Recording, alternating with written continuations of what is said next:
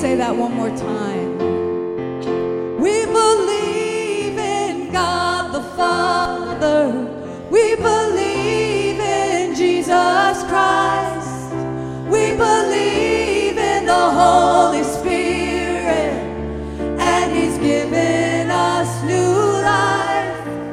We believe in the crucifixion. We believe that He conquered death.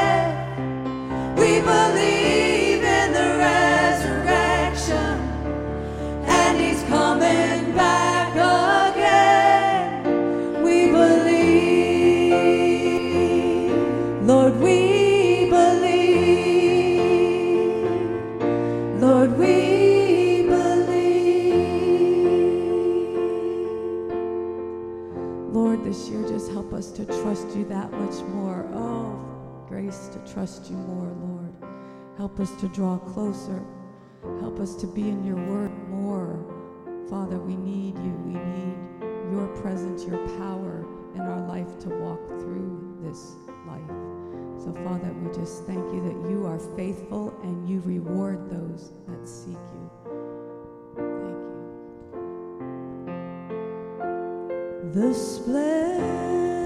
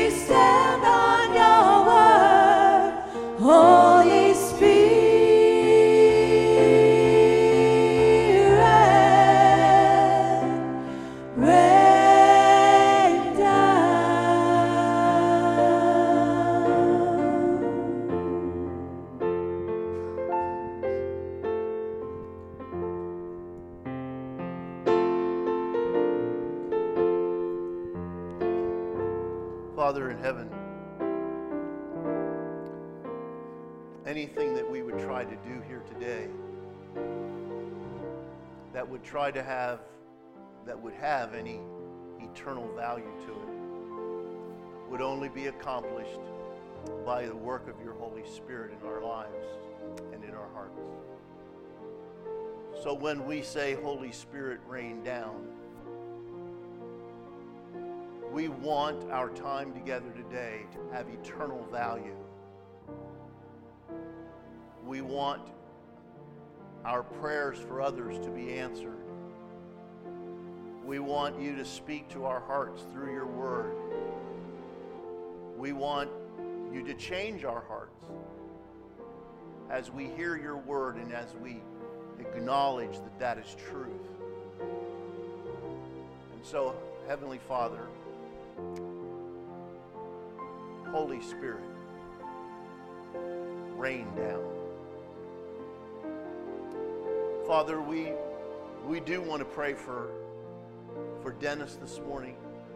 Father, we, we know that over the last few years he has struggled a great deal with these infections that come his way.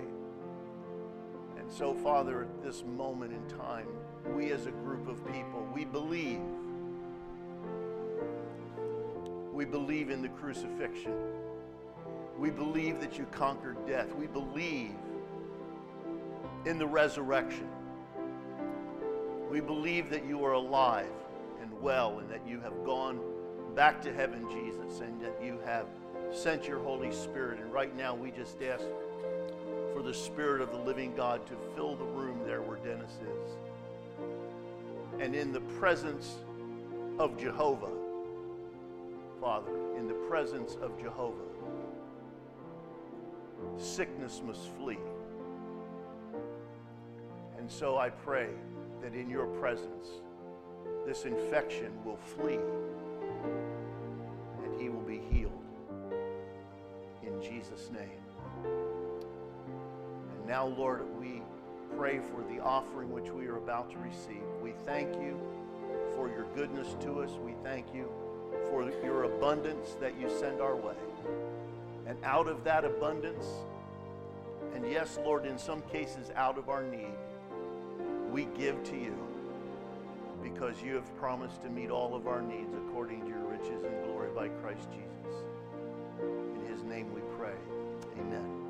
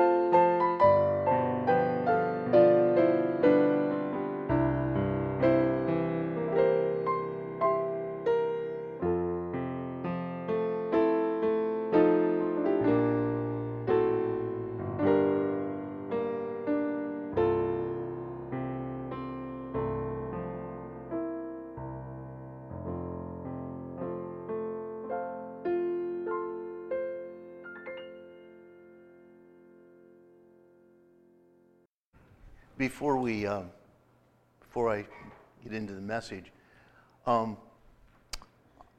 I, just want to say something so that you have the opportunity to um, respond as you wish. But um, Elaine uh, tells me that today may be the last Sunday that she's going to be with us, um, be able to be worshiping with us. Um, the trip from Venice is getting to be quite a chore. Um, and she lives in almost South Venice. Uh, not quite, but almost. And uh, she also is going to be selling her car, which will make the walk here even worse. so, uh, uh, we're not, she's not certain that today will be the last day, but certainly within the next uh, couple of weeks, it could be her, her last Sunday. So, um, Elaine, is, Elaine started coming here um, about 1982. She said, I just know this. She goes, um, she goes, uh, when I came here, I, she was pointing to me, you were teaching sun, adult Sunday school.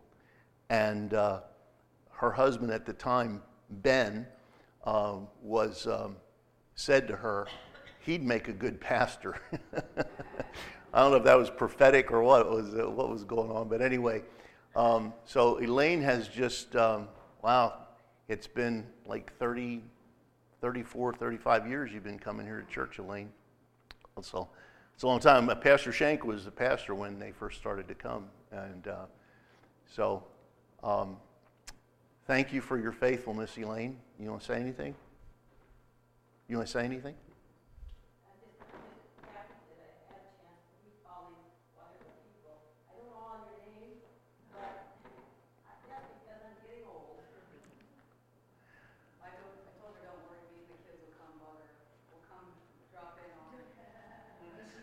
and you'll have a you'll have a new a new spot to go, Carol, and everything else. And so anyway, I just wanted to let you know that so that you can, um, um, if you want to speak to Elaine, you certainly you, you certainly can. Just wanted to let you know that, and hopefully, um, well, maybe your car won't sell for a week or two, and you can still come. So anyway, um, all right.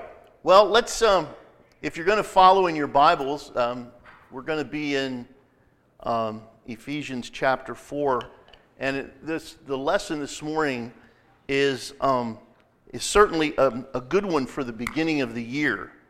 And, um, but before we look at that, let's just uh, have a quick word of prayer. Father, thank you for your word. Thank you for that it is our, our rule for faith and conduct. It is, it is where we uh, get our authority for what we do. We believe your word is true, um, not just parts of it, not just parts we like, but the parts that touch our hearts in ways that cause us to see ourselves as having fallen short.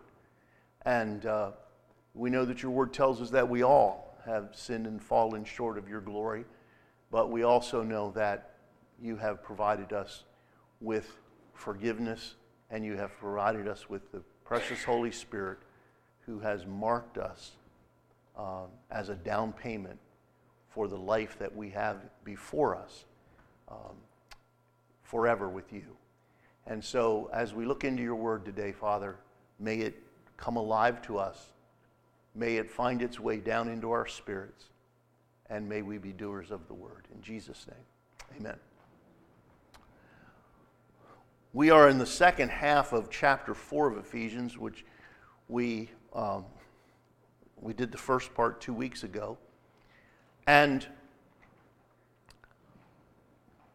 Paul, be, Paul takes this last, the last half of this chapter and the first 10 verses of chapter 5, and he talks about the clear difference between someone who is a follower of Christ, a follower of God, and someone who is not. And he, he talks about the fact that when someone is a follower of Christ, there is a there there is there should be a marked difference in their behavior, in the way they live. And he he takes some examples and he, he, he goes through some examples later on and he, he says, This is what you should be doing, this is what you should not be doing. And each time he talks about that, he talks about how our behavior should be that which is imitating Christ or imitating God. He uses both. And, and I think that as we, you, you, you understand that, that, that God didn't celebrate the new year last night. You, you understand that that's just something we do. Time is of no, there, there, there is no year 2016 in God's time because God doesn't have any time. We measure time because we are finite, we are limited. And so we measure time. We have to measure time because we've only got so much of it. So therefore, we measure it so that we can, we can follow what we're, going to, what we're going to do or what we want to do. God's time is, He has no timetable because He's been from eternity past and He will be forever and ever and ever. But as, but as human beings, we have these places in time where we look at that time and we say, This is a time where I want to start fresh. Okay? How, ma- how many of you, and I don't want to know what they are, I just want to know, did any of you in your, in your thinking, you may not have said anything to anyone else, but in your thinking, you said, after the first of the year, I'm going to do, you fill in the blank, I'm going to do this differently. Now, it, it doesn't matter what it is. I mean, I, but you said, at, you know, on the, as of the first of the year, I'm going to do this, this differently. How many, how many of you did that? Anybody? Okay? A few of you, you know, the rest of you have, how long have you had the trouble with lying? No, just kidding. No, but there, there, there's something about there's something about a new year, there's something about a new day or a new week where it, somebody says, on this particular moment, I'm going to I'm going to do things differently. I'm going to start differently. Okay? Have you? I mean, who starts a diet on a Tuesday? Yeah, you wait till you wait till Sunday night and you go, you know what? Tomorrow morning, Monday morning, new week, I'm going on diet.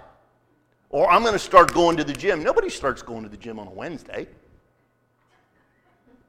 You wait until you have this, this place that's, that's fresh and new, and you say, at this moment in time, I'm, I'm going to do this. This is, a, this is a good message for this idea that we've started a new year. I'm going to I'm going to do things differently, whatever that may be. Hopefully, there were some spiritual things in there that you wanted to do differently. So, Paul says here, So I tell you this, and I insist and insist on it in the Lord that you must no longer live as the Gentiles do in the futility of their thinking. I insist on it in the Lord that you must no longer live as the Gentiles do in the futility of their thinking. They are darkened in their understanding and separated from the life of God because of the ignorance that is in them due to the hardening of their hearts. So here we have Paul saying, listen, here's what the Gentiles they're darkened in their understanding. They're separated from life, the life of God because of ignorance.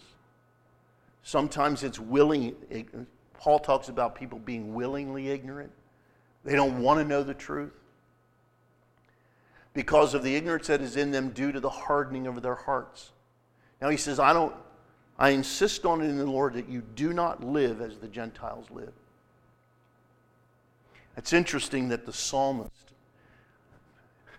David, the very first, well, if you consider that he wrote Psalms 1 and went right on through 150 in order, we don't know that, but if you, if you consider that, the very first words out of David's mouth when he writes Psalm 1, as we have it in our scriptures, listen to what he says. Blessed is the man who does not walk in the counsel of the wicked, or stand in the way of sinners, or sit in the seat of mockers. Blessed is the man who doesn't walk in the counsel of the, of the wicked. Now let's go back here. You see, I insist on it in the Lord that you must no longer live as the Gentiles do in the futility of their thinking.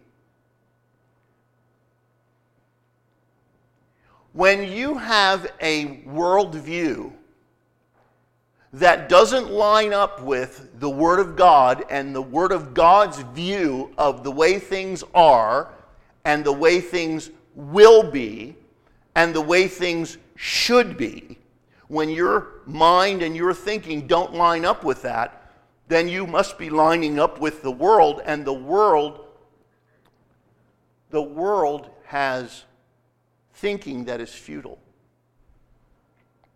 I don't know how many of you have uh, um, have seen this. It's a it's a series that's on uh, A and E, the the network A and E, and it's from um, an actress named Leah Remini. Have, it, have you seen it? Have any of you seen it? And, it? and it's about the Church of Scientology. Okay? Now, my job here this morning is not to bash the Church of Scientology. I'm going to let that up to her. Okay? Um, but, but when I'm, as I began to listen to it, okay, here's, here's what came out. They had, they had tapes of L. Ron Hubbard L. Ron Hubbard was the founder. He wrote the book Dianetics. And, and I remember in high school there were, there were kids who were reading Dianetics uh, and, and all that. I never did, never read it, never. I, well, I didn't read much anything when I was a kid. But, uh, I, but anyway, much to the chagrin of my teachers. But anyway, um, L. Ron Hubbard says in some of his interviews, he said, There is a place that we can take mankind where mankind can solve all of their problems.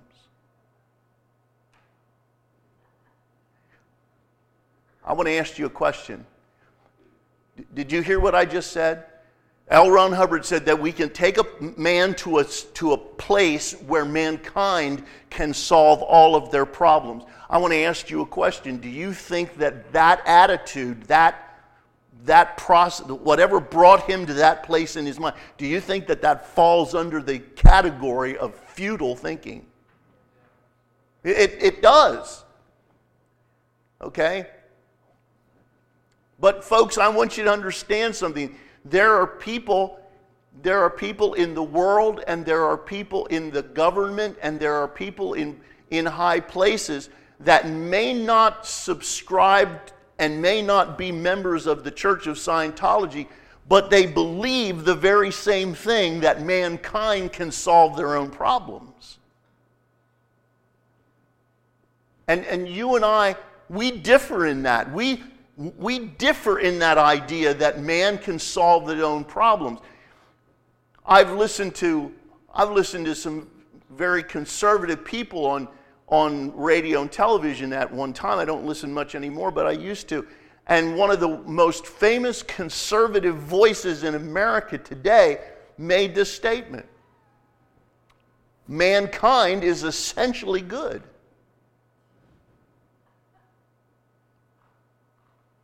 Is that true? Is that, is that futile thinking? See, what we, what we understand from the Word of God is that there is none righteous, no, not one. All have sinned and fallen short of the glory of God. God said in, when, he, in, when he was talking about mankind before, before the flood, He said, every thought and inclination of the heart is always toward evil. Mankind cannot fix themselves. You and I, we can't fix ourselves. That's futile thinking, but it's prevalent in our world. And one of the, one of the real drawbacks in our culture today for people to, to come to Christ is I don't need anybody to fix me. I don't need anybody to fix me. I can fix myself.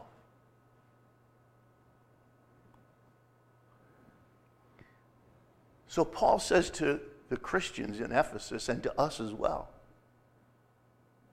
you can't live as the Gentiles do in the futility of their thinking. They are darkened in their understanding, separated from the life of God because of the ignorance that is in them due to the hardening of their hearts. Having lost all sensitivity, they have given themselves over to sensuality so as to indulge in every kind of impurity with a continual lust for more. It just goes on and on and on and on because they've lost all sensitivity. Now, now he break now he now he draws the line. See? He talked about the Gentiles, and now he now he draws the line. He says, You, however, you did not come to know Christ that way. Surely you heard of him and were taught in him in accordance with the truth that is in Jesus. The truth that is in Jesus. Listen to the words of Jesus as he speaks to Pilate right before he's sentenced to be crucified. He says this Jesus answered, You are right in saying, I am a king. In fact, for this reason I was born, and for this I came into the world to testify to the truth. Everyone on the side of truth listens to me. Whoa. Everyone on the side of truth listens to Jesus. Everyone on the side of truth wants to see and hear what Jesus has to say. Jesus is Jesus didn't just say, "I know the truth." He said, "I am the truth." He embodied the truth.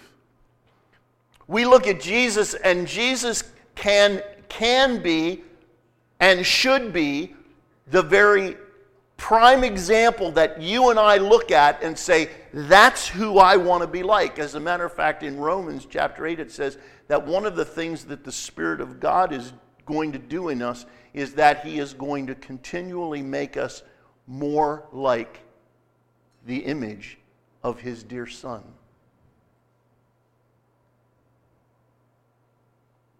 So when it comes to deciding for in our in each of our own lives, and we each make that decision on our own.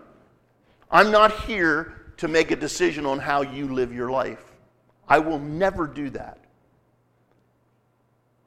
My, my job is to tell you what the Word of God says, and hopefully, the Spirit of God and the Word of God will do something in your heart, and you, of your own volition, will decide, hey, I see that in the Word of God. Not I I heard what the pastor told me to do, therefore I've got to do it in order to be a, a member in good standing. That's not how this works, not here.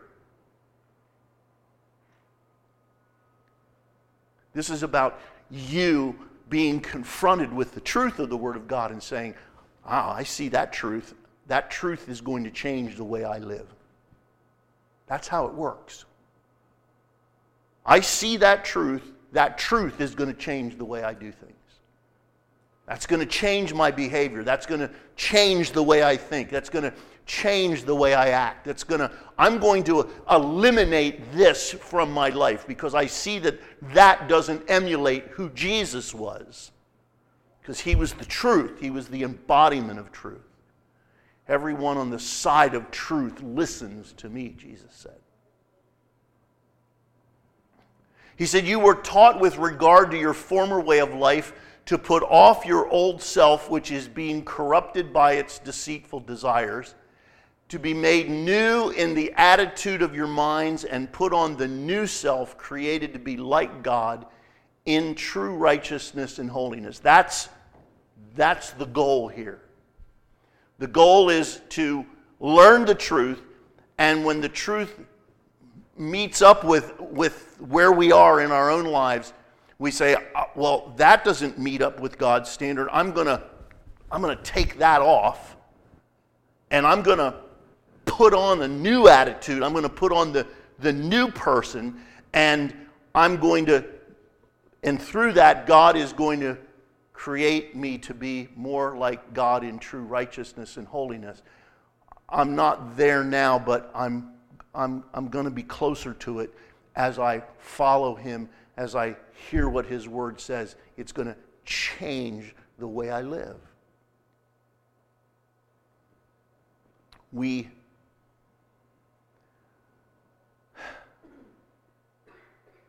we cannot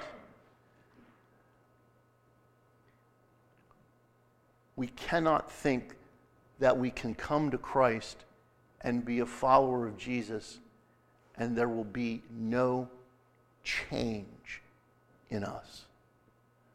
Otherwise, what is the point of just of coming to him? Now, therefore, now he begins his he has these little snippets of things that we should do and things that we should not do. It would do you well to not just take this right now and say, okay, I got it all, but to read the next 10 or 15 verses at home um, and, and just understand and see what he's trying to say to us. Therefore, each of you must put off falsehood and speak truthfully to his neighbor, for we are all members of one body. In other words, we're, not, we're just not going to lie to one another. We're not going to lie to one another. I think that in, within the church, there's a, there's a, there's a, real, there's a real problem. Uh, and I mean this seriously. There's a real problem. We can walk up to some of our Christian brothers and we say, how you doing? Oh, man, I'm great. Feeling fine.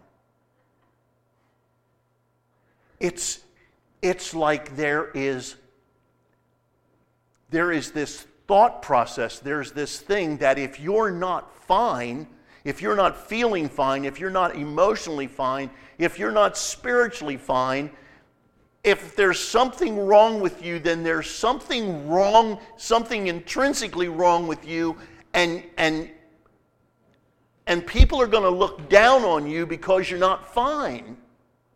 Because you have to actually answer and say, you know what, I'm having a bad day today. Imagine what would happen. Imagine what would happen if, if somebody wa- literally walked up to you and said, a, a, a Christian brother or sister, you walk up to a Christian brother or sister, or to anybody for that matter, anybody, and you say, How are you doing? And that person was totally and brutally honest and said, You know what? I'm having a horrible day today. I don't, I don't feel good you know, um, you know, my husband yelled at me before he went to work, or you know, you know, this or that or whatever it may be. And at that very moment in time, you, as a follower of Jesus, have an opportunity to minister.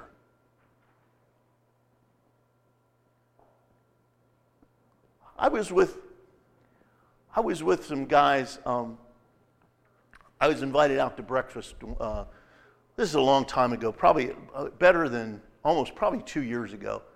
Um, some of you would know who I'm talking about, so it, the name isn't necessary. But we were uh, we met at the at the Cracker Barrel up on uh, 64, and we were there was just three of us, and uh, it was actually back when I was uh, a part of C12. I was meeting with a, a couple of guys from C12, and the waitress came over and brought us our food, and uh, one of the guys looked at the waitress and just said, um, "We're, you know, we're just about ready to, we're about to pray for our food. Um, is there anything that we can pray for you for?" And she melted. She literally melted. And she said, "Yeah." And, and I, you know what? To, I, right now, as I'm saying this, I don't even remember what her request was. you know, a couple years later, I don't remember what her request was, but I do remember the look on her face when right there in that restaurant, and we bowed our heads and prayed for her request and what that, what that meant to her. Just the, the idea that I can, I can just be honest with us. I can be honest with a stranger and say, you know what, I'm having a bad day. I'm having a bad day. If, if, if there are people who can be, have that kind of honesty with strangers, shouldn't we in the church? We're one faith, one Lord, one baptism, one God and Father all. We just did that two weeks ago. Well, we're all in this together. We're all part of one body. Why shouldn't we be able to say to our brothers and sisters, I'm having a horrible day today? I did that for months. When I would walk in here, I'm going to tell you, I'm glad 2017 is here because I'm going to tell you, 2016 was a tough year. It was a tough year. It was the only year in my life that I spent almost the whole year in pain. It's all gone now, by the way. Praise the Lord. I have no pain anywhere. Okay? But for, for months, I would come walking, I would walk in that door and people would say, How you doing, Pastor? And I go, hey, Great, fine. Barely able to stand for any length of time. Come up here and preach, and the pain would go away, and I'd step off that thing and go back, and I'd almost have to sit in a chair. The pain was so great. How you doing, Pastor? I'm okay. Yeah, I'm doing all right. I'm being okay. And finally, one day, I don't know who came to me. I don't know if it was Michael or who it was, but somebody came to me and said, how you doing, Pastor? And I said, you know what? I'm having a rough day today. I'm having a rough day today. What a, I felt better just being honest. you understand? And people began to pray. And although God took his sweet time, God took his sweet time and had a surgeon you know, enlisted the help of a surgeon to accomplish that, I don't have any pain anymore.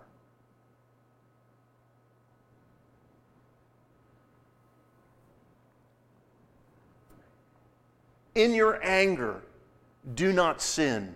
Do not let the sun go down while you are still angry. And do not give the devil a foothold. Folks, I'm going to tell you something.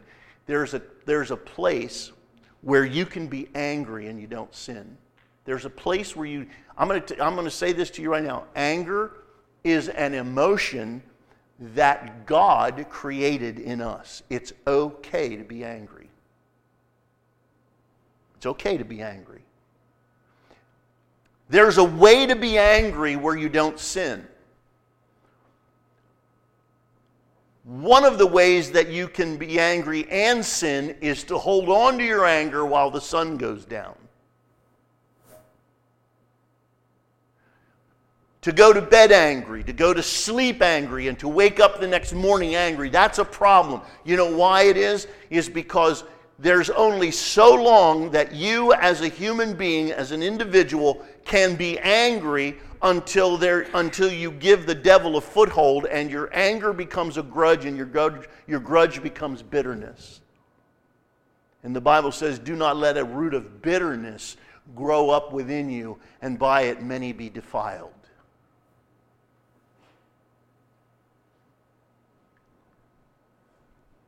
Some folks would say, well, if you're, if you're angry at all, you've sinned. No, not according to Paul.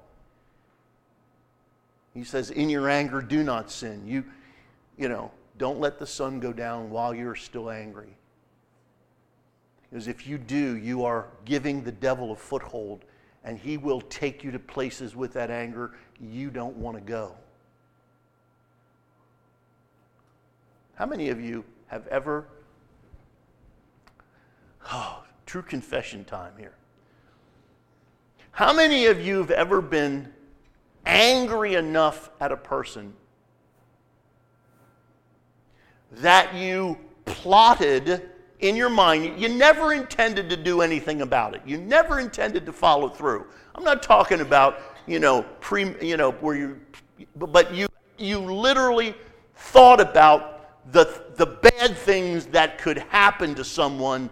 And come on, be honest with me. How many of you ever done that? yeah.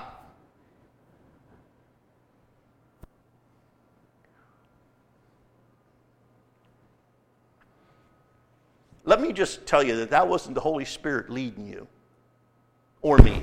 Oh, excuse me. That wasn't the Holy Spirit leading me.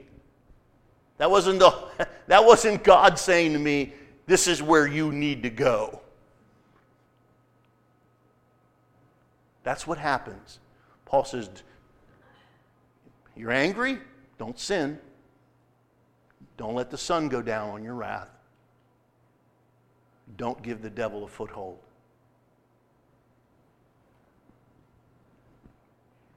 We're going to move through these now because we're, we're running out of time, and there's a lot of these little snippets that we need to, we need to get through.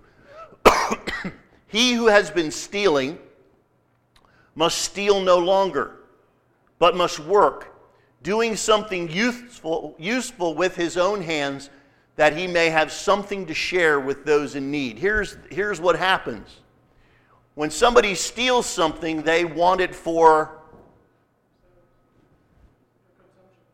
for themselves.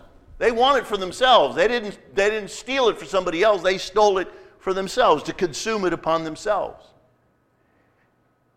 He said, You got to stop doing that. You, and what happens is, he goes, You need to go to work, you know, work doing something useful with his own hands that he may have something to share with those in need. It goes from being self consumed and selfish to being to be thinking about other people. Do not let any, do not let any unwholesome talk come out of your mouths, but only what is helpful for building others up according to their needs, that it may benefit those who listen. Hello. Hello.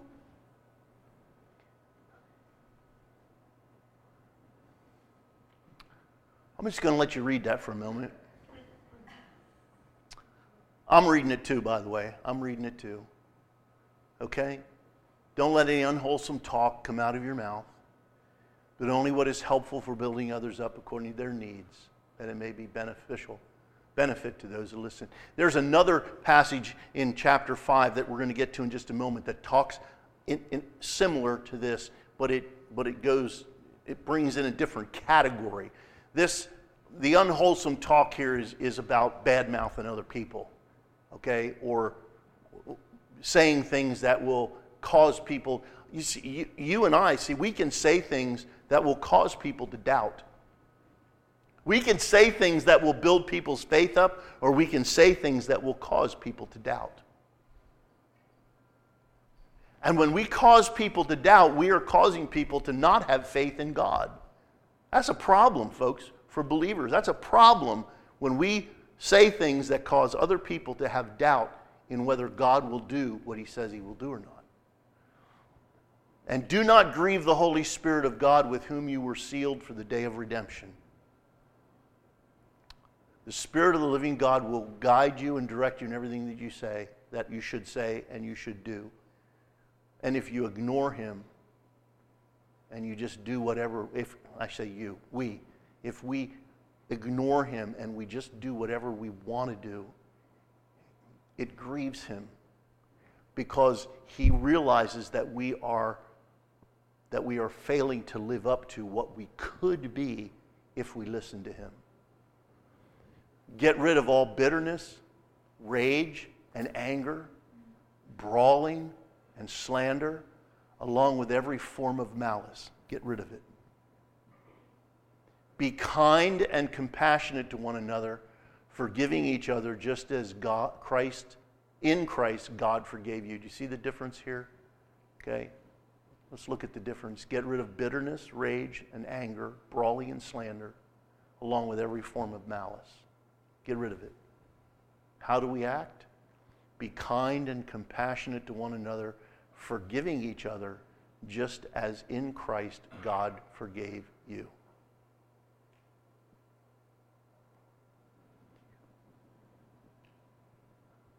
Be imitators of God, therefore, as dearly loved children, and live a life of love, just as Christ loved us and gave himself up for us as a fragrant offering and sacrifice to God.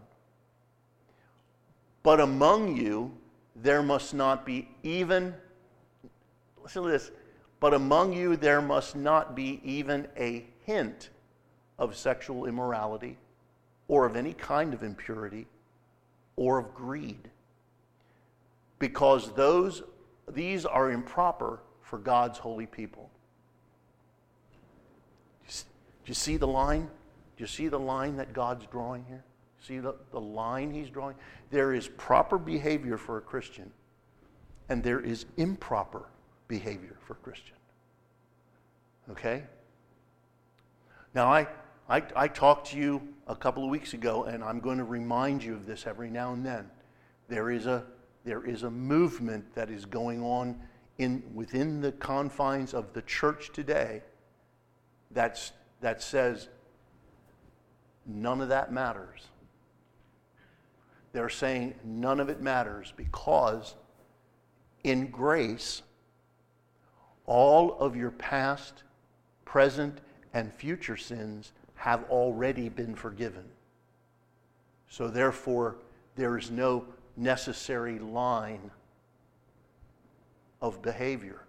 There's no necessary line that says these are improper for God's holy people. But the Bible says they are improper for God's holy people. Okay? They are improper for God's holy people. I'm not looking for us to start buying bracelets and things like that, but the question we must ask ourselves is what would Jesus do? What would Jesus do? He's our example, He is the truth. Everyone who is on the side of truth listens to me, Jesus said. Here we go.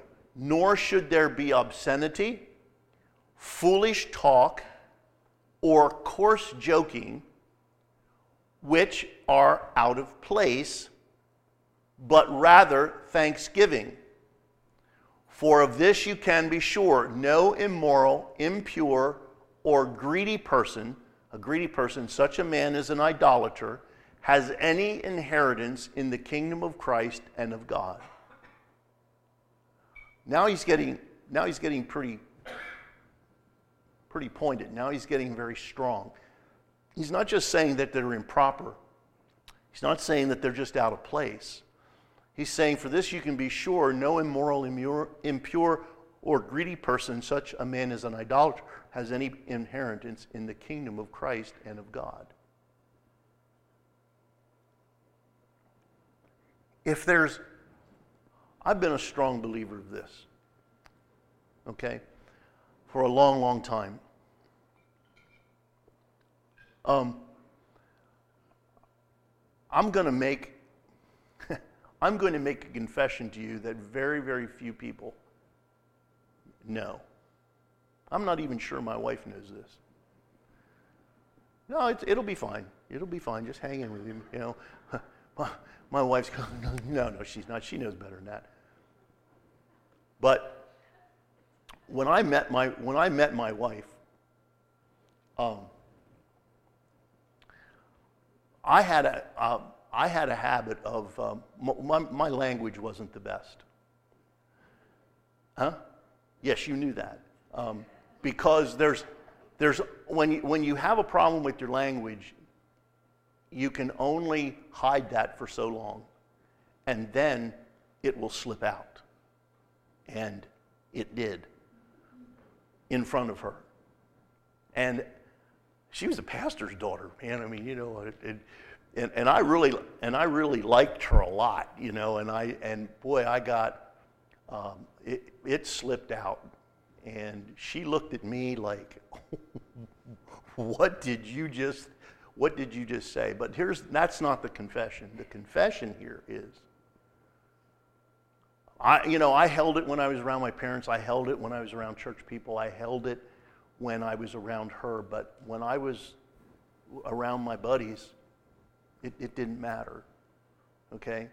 And I had a, I had an unsaved individual. And I mean, just a, well, he was a heathen like I was, only I was a heathen that went to church. And I knew how to, I knew how to pretend and I knew how to, you know, all of that. I had a heathen guy look at me one time after I said something. He goes, Man, he said, You really have a foul mouth. He did. But I'm going to tell you something. When I came to know Jesus, one of the first things that got cleaned up was my mouth. One of the first things he cleaned up was my mouth. He got, he got rid of the desire to use all of that other junk to express myself. And, and, I'm gonna, and I got to tell you, it doesn't take long to be around someone that you've never met, and if depending if you're in the right setting or not, to find out where, where their heart is. What did Jesus say? Out of the abundance of the heart, the mouth speaks. Out of the abundance of the heart. See, what my heart was full of my heart wasn't full of Jesus, my heart was full of other things. And it came out.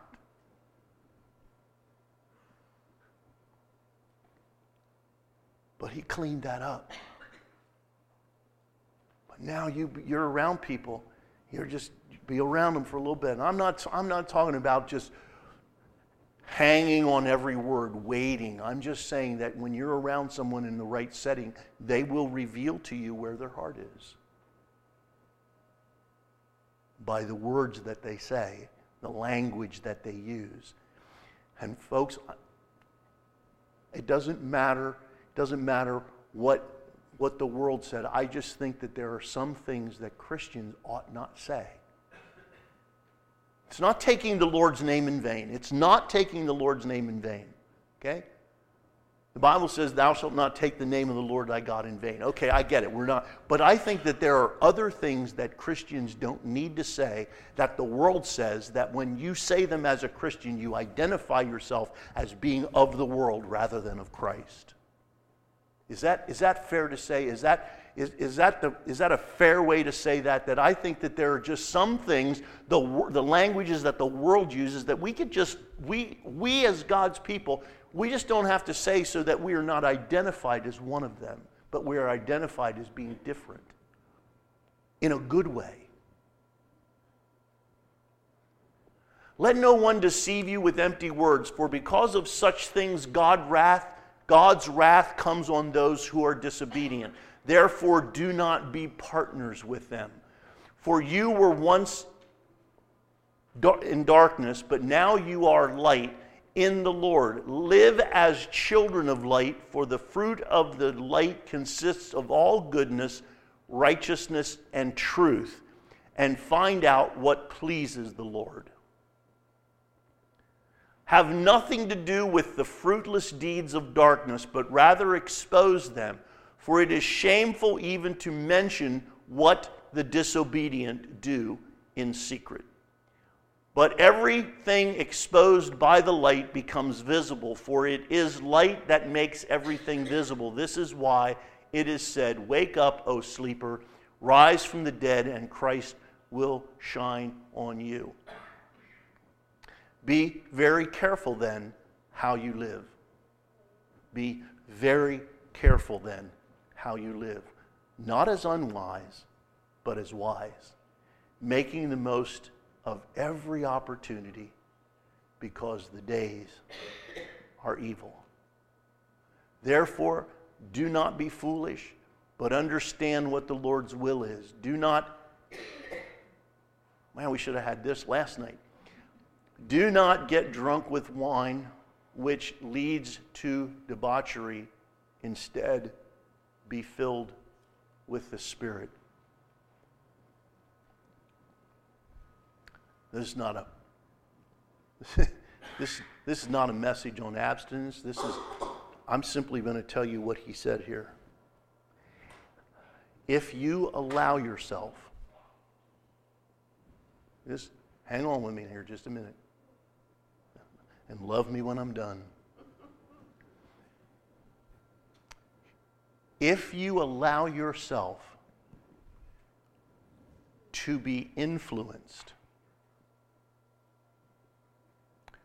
by the effects of alcohol on your mind and on your body. I'm not, I'm not going to stand up here and tell you that drinking is wrong because the Bible talks about, about wine and so forth. Now, it does say a few things in there that, you know, uh, you could also read. It so it talks about, uh, you know, beer, uh, beer is a brawler and something in the Proverbs and they that are those who are wise do not partake or something like that but anyway um, he says here don't get drunk on wine which leads to debauchery see here's he's trying to draw a the difference between the impact of alcohol on your body and on your mind and on your spirit and the spirit's impact on your on your life and on your body and on your mind and on your spirit that's what he's trying to do here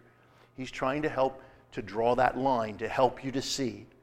And so, what he says here is well, if you get drunk on wine, or if you have the effects of wine in your body, that effect is going to be different than if you had that same effect, that same, if you were filled with the Spirit of God. The, the effects on you emotionally and spiritually and physically and everything else are going to be quite different if that effect comes from the Spirit of God than if it comes from wine. That's what he's saying. Okay? You hear me? He's simply telling us there, is, there, are, there are two profound effects on us. One is, one is really good, that is, the Spirit of God having His profound effect on us is really, really good for us and the effect of wine on us is not, because it will lead us to debauchery. It will lead us to some place we don't want to go or we don't need to go. Now, this is one of those areas where you're just going to have to make up your own mind. I am not again, I'm not here to tell you what you can and can't do. But I will tell you the truth. The truth is right there. The truth is right there. One will lead you to something you don't want to be in, and the other will lead you to goodness and greatness and, and to life, the Spirit of the living God. And now we're going to move on. May the truth of the Word of God find its way into your heart.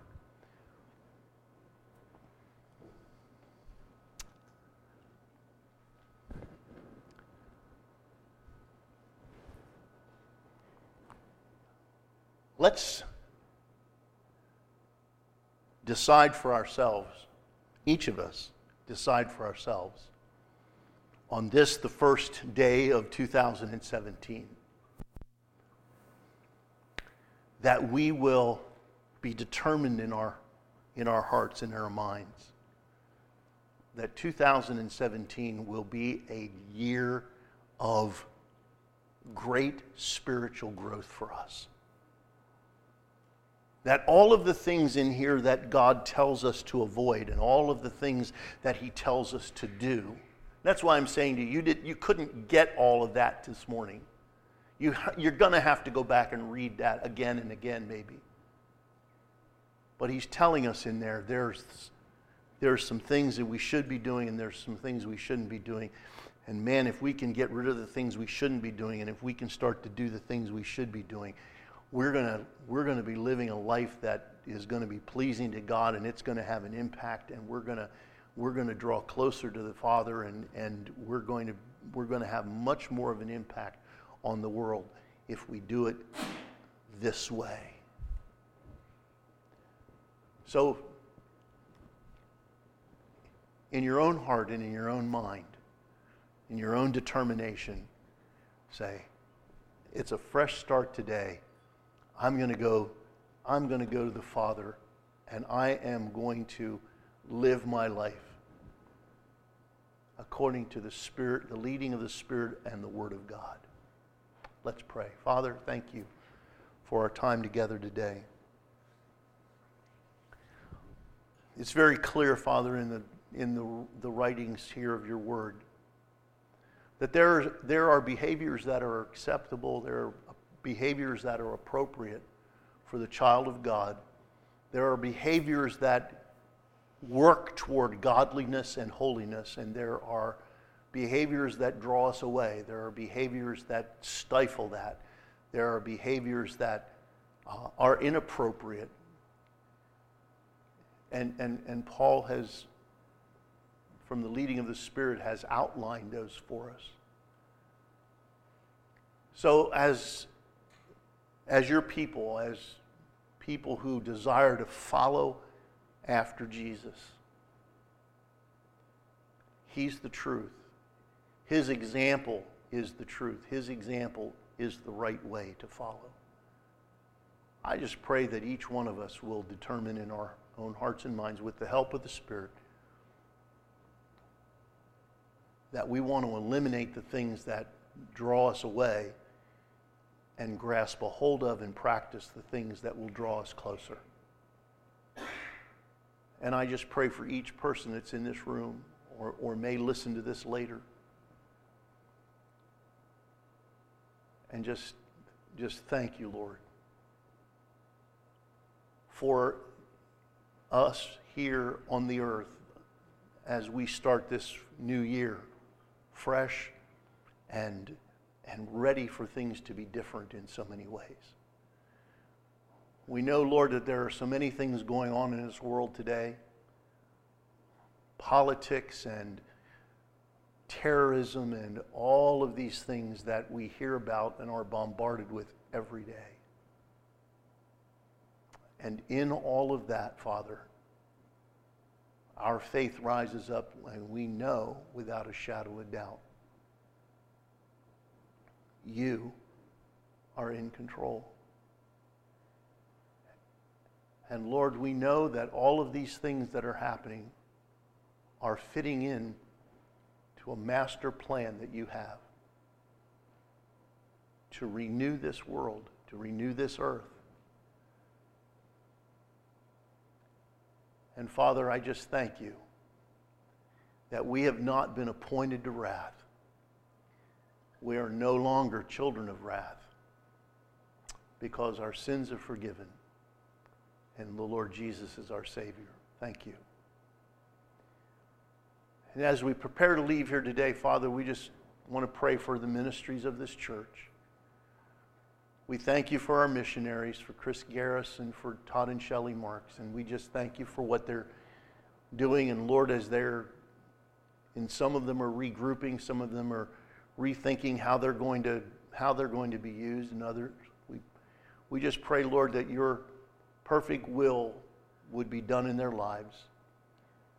We pray for Chris as she goes back to Thailand. And Lord, we just pray that we pray for those folks over there that have that are facing persecution that we don't understand such persecution that is causing some of them to, to no longer want to walk with you. And we just pray, Lord, that you will, by your Spirit, you will give them the strength and the desire to persevere, to say no to the persecution and yes to following you. That can only be accomplished by your Spirit. We pray for them. We do not judge them, we pray for them.